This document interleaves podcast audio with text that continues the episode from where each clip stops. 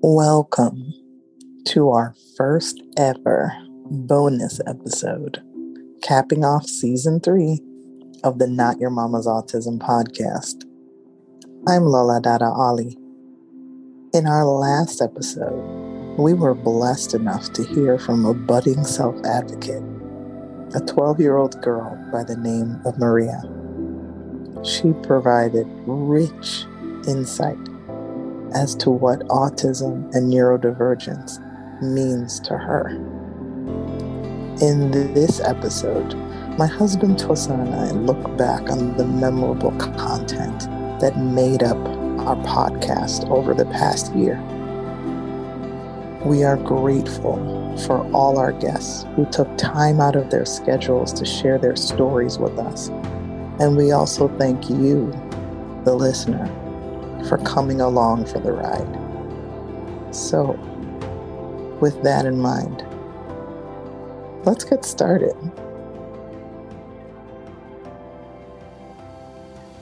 We just put the kids to bed and are using this time to reflect on the past year as we start our Thanksgiving holiday week. We have so much to be thankful for and we're happy we had the opportunity to share some interesting topics and stories with you through our podcast. So, this episode is part conversation, part recap of some of our most memorable episodes. So, if you could break it down various different categories this over the year. We have corporate disability inclusion efforts, we have community policing, we have corporate social responsibility, we have depiction of autism and disability in media and film, we have self advocates talking about their stories. So let's talk about corporate disability inclusion efforts or corporate autism inclusion efforts. This season has been, uh, I think, very intriguing because I think we, you've gone through a wide span of topics that are, you know, of, of great importance to, to our community.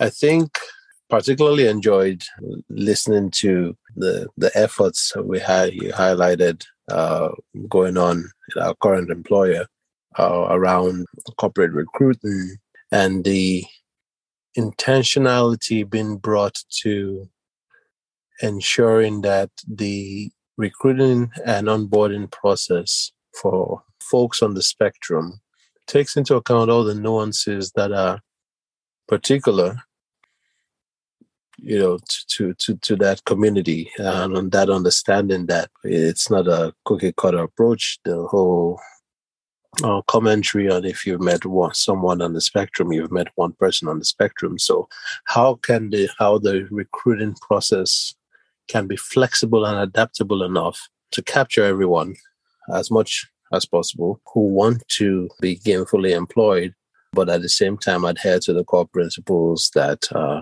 govern you know the uh the company so that the, the the best episode was i think probably one of my favorite because it's you know it speaks to a topic close to the heart. And you're referring to when you said the best episode the best initiative at jp morgan chase the episode is actually hiring a neurodivergent talent pool. It's actually one of our most downloaded episodes of 2021. And it really shows the dedication that this team has to hiring efforts. It kind of shows the importance of intentionality and kind of taking that segue of intentionality into representation in media and film. We were really, really fortunate this year to get pers- rich perspectives from actors, from directors, from animator, from to writer, just independent film, if you will, mainstream animation, even getting Fela involved with mm-hmm. The creator of Float, Bobby Rubio. That was an amazing experience. It was very, very memorable because it just shows the importance of when there are more people you can see on that screen that reminds you of yourself or reminds you of someone you love or someone you care about. The hope is that there'll be a ripple effect to others. Oh, yeah, that the representation, we always say it's always great when you see yourself represented in media. It's, you know, we've probably watched Float like five times, or if not more, as a family. Disney Pixar has uh, particularly hit this one out of the park with Float, African American Girl on a Boat. Forget the name of, of, of that particular one, but it's probably the f- first time uh, that Fela has not just seen represent himself on TV, but also you know some representation of his sister, which for us was was big. So there's obviously more um, that we we expect and we hope to see, especially on the big screen, screening more you know main mainstream platforms you know on on the movies and not just the same type of um autistic, autistic person. person right it's not just the rain man slash good doctor which is all well and good you know would love to see a feature film where a main character is you know perhaps a non-verbal autistic uh Marvel touched a little bit in with their recent Eternals, where they used an actual,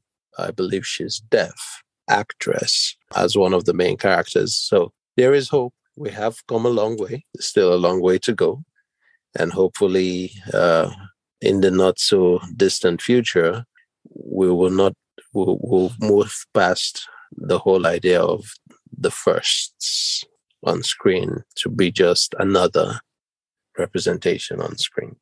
So you and I are the beneficiaries through our children of an all abilities playground that was that was built in 2019 and our kids absolutely love to play on this playground but it it really brings together principles like universal design when the architects of this playground was thinking about who this who the actual users of the playground would be they were really thinking of children of all ability levels. So we as you know for those who follow the podcast we have a daughter who has higher sensory related needs than her big brother.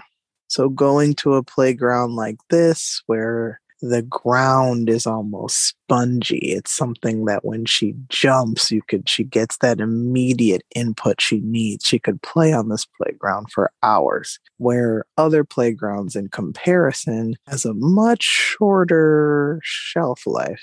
That episode meant a lot to us being able to speak with Melissa and just having her explain the backstory to how the playground came to be was really rewarding.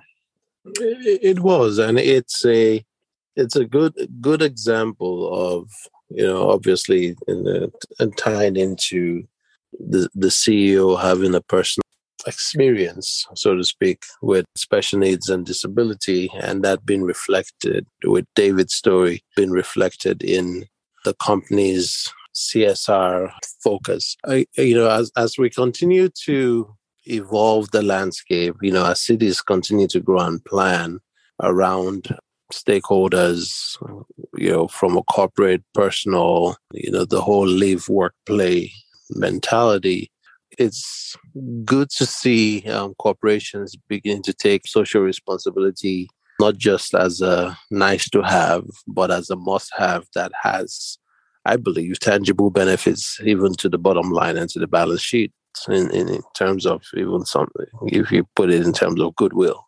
Hopefully, the template that are already out there of being inclusive and targeted in how the spend you know the finite dollars attached to corporate uh, social responsibility uh, would can all, would actually only grow. And again, look forward to seeing how the corporate stakeholders in our environment engage uh, with uh, with the environment that they they live in to the benefit of not uh, just or to benefit of all relevant stakeholders uh, within that environment. We are grateful to Liberty Mutual for allowing us to get that background story through Melissa and get a really tangible, tangible set of reasons as to the why behind this company does what it does for the community through the eyes of both Melissa and David. Indeed. Community policing. We had a two part series on this, as well as my family's personal story of years, decades before in a different part of the country where it was a seminal moment that changed the trajectory of a future career choice, which for me, which would turn out to be practicing law. And big, big thanks to the City of Plano Police Department for allowing us to get much better context as to the genesis story of how their community policing program started uh, focusing on the importance of disability inclusion, including the inclusion of people with neurodifferences or neurodivergence. We are very thankful to retired Sergeant A.D. Paul and the city of Plano overall for just allowing us that access. Right, right the, the, the access, the candor the conversation was had, the, the, the trust that was evident in the conversation. Um, obviously, this is a subject that is an ongoing conversation, ongoing, hopefully, continued maturity in, in, in, in that conversation so that um, the adverse interactions are more the exception and not the norm uh, which is which is the hope. But uh, like you said, uh, for a city that engages the conversation from not from a point of having all the answers, but truly, uh, and it was evident with uh, Sergeant Sergeant Paul, truly coming at it from a point of learning and understanding us to coming at it from a point of trying to know what resources were out there. That, that, that, that was that was big. That was big, and hopefully, it's, it's it's that template that is out there is something that other cities can grab onto and actually develop even better. And, and that should favor our children and their children's children as they mature.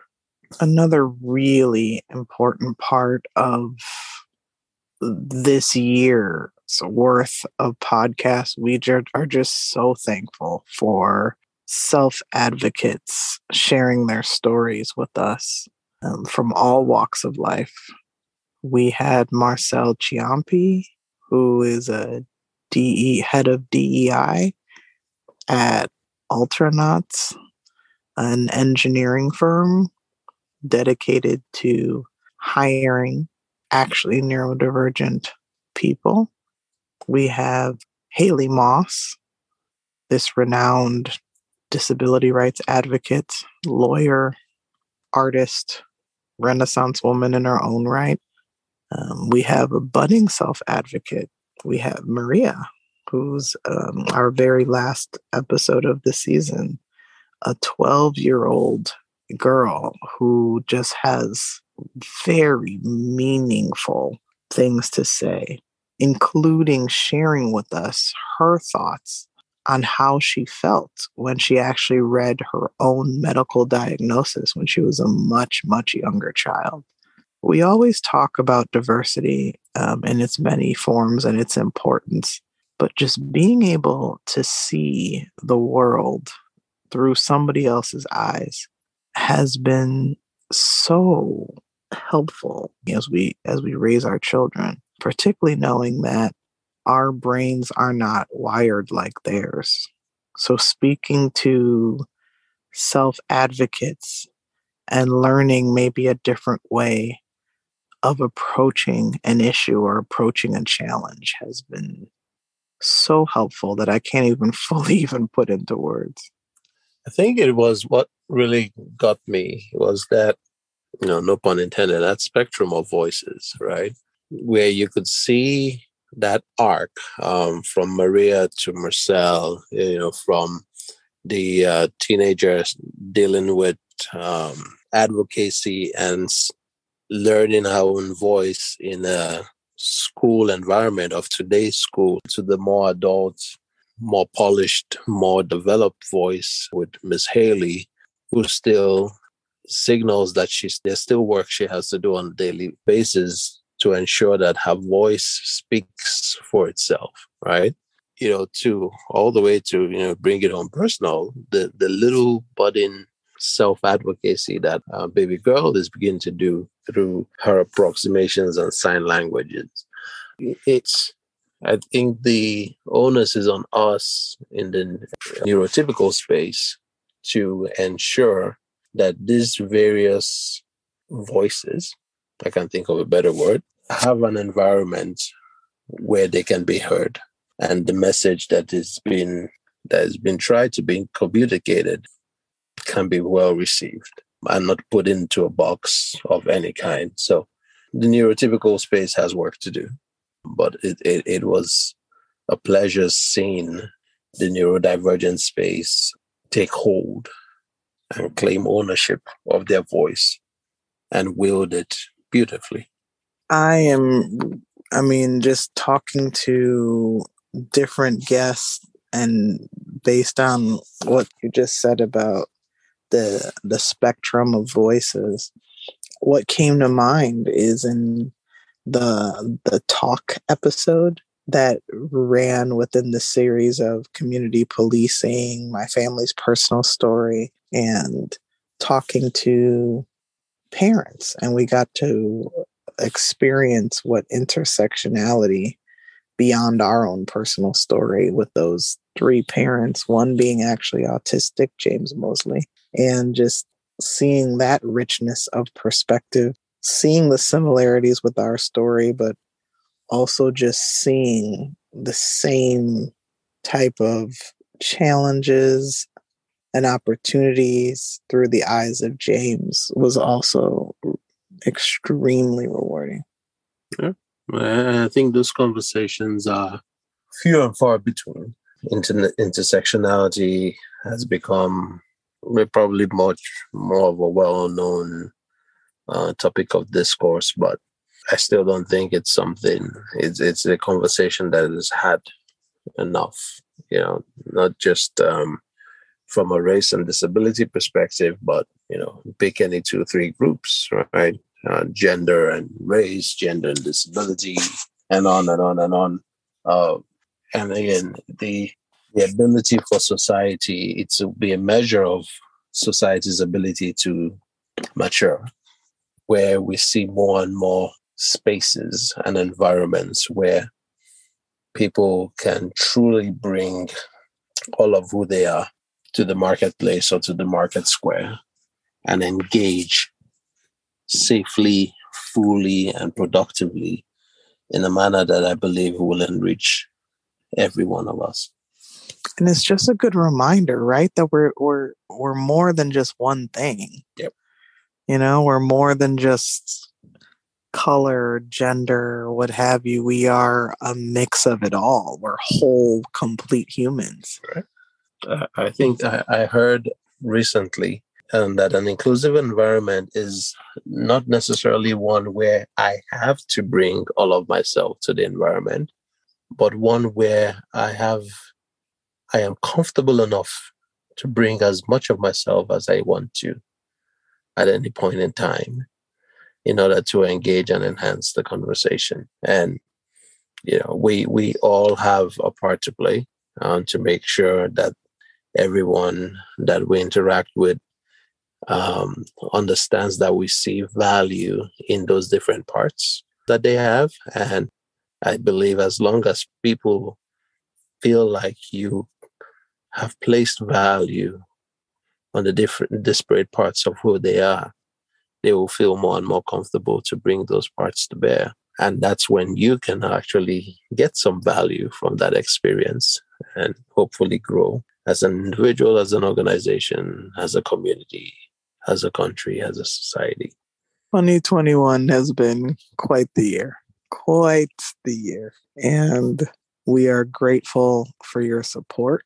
We are grateful for the year that is still to come. We are excited about future guests. We're excited about how far we've come.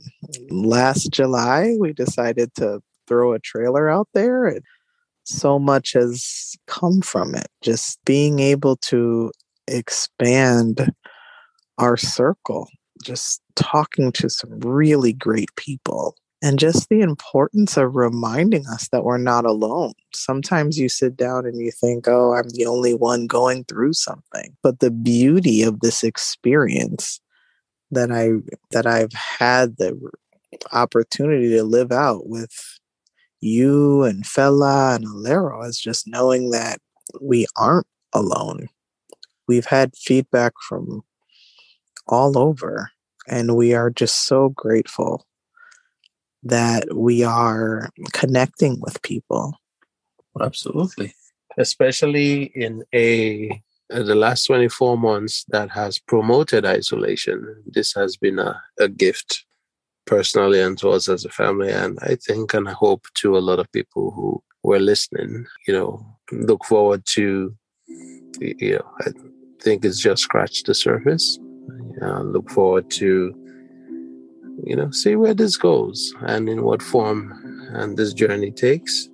Uh, knowing fully well that wherever the journey takes us, it's has been a blessing, and hopefully will continue to be a blessing to whoever chooses to interact with the story.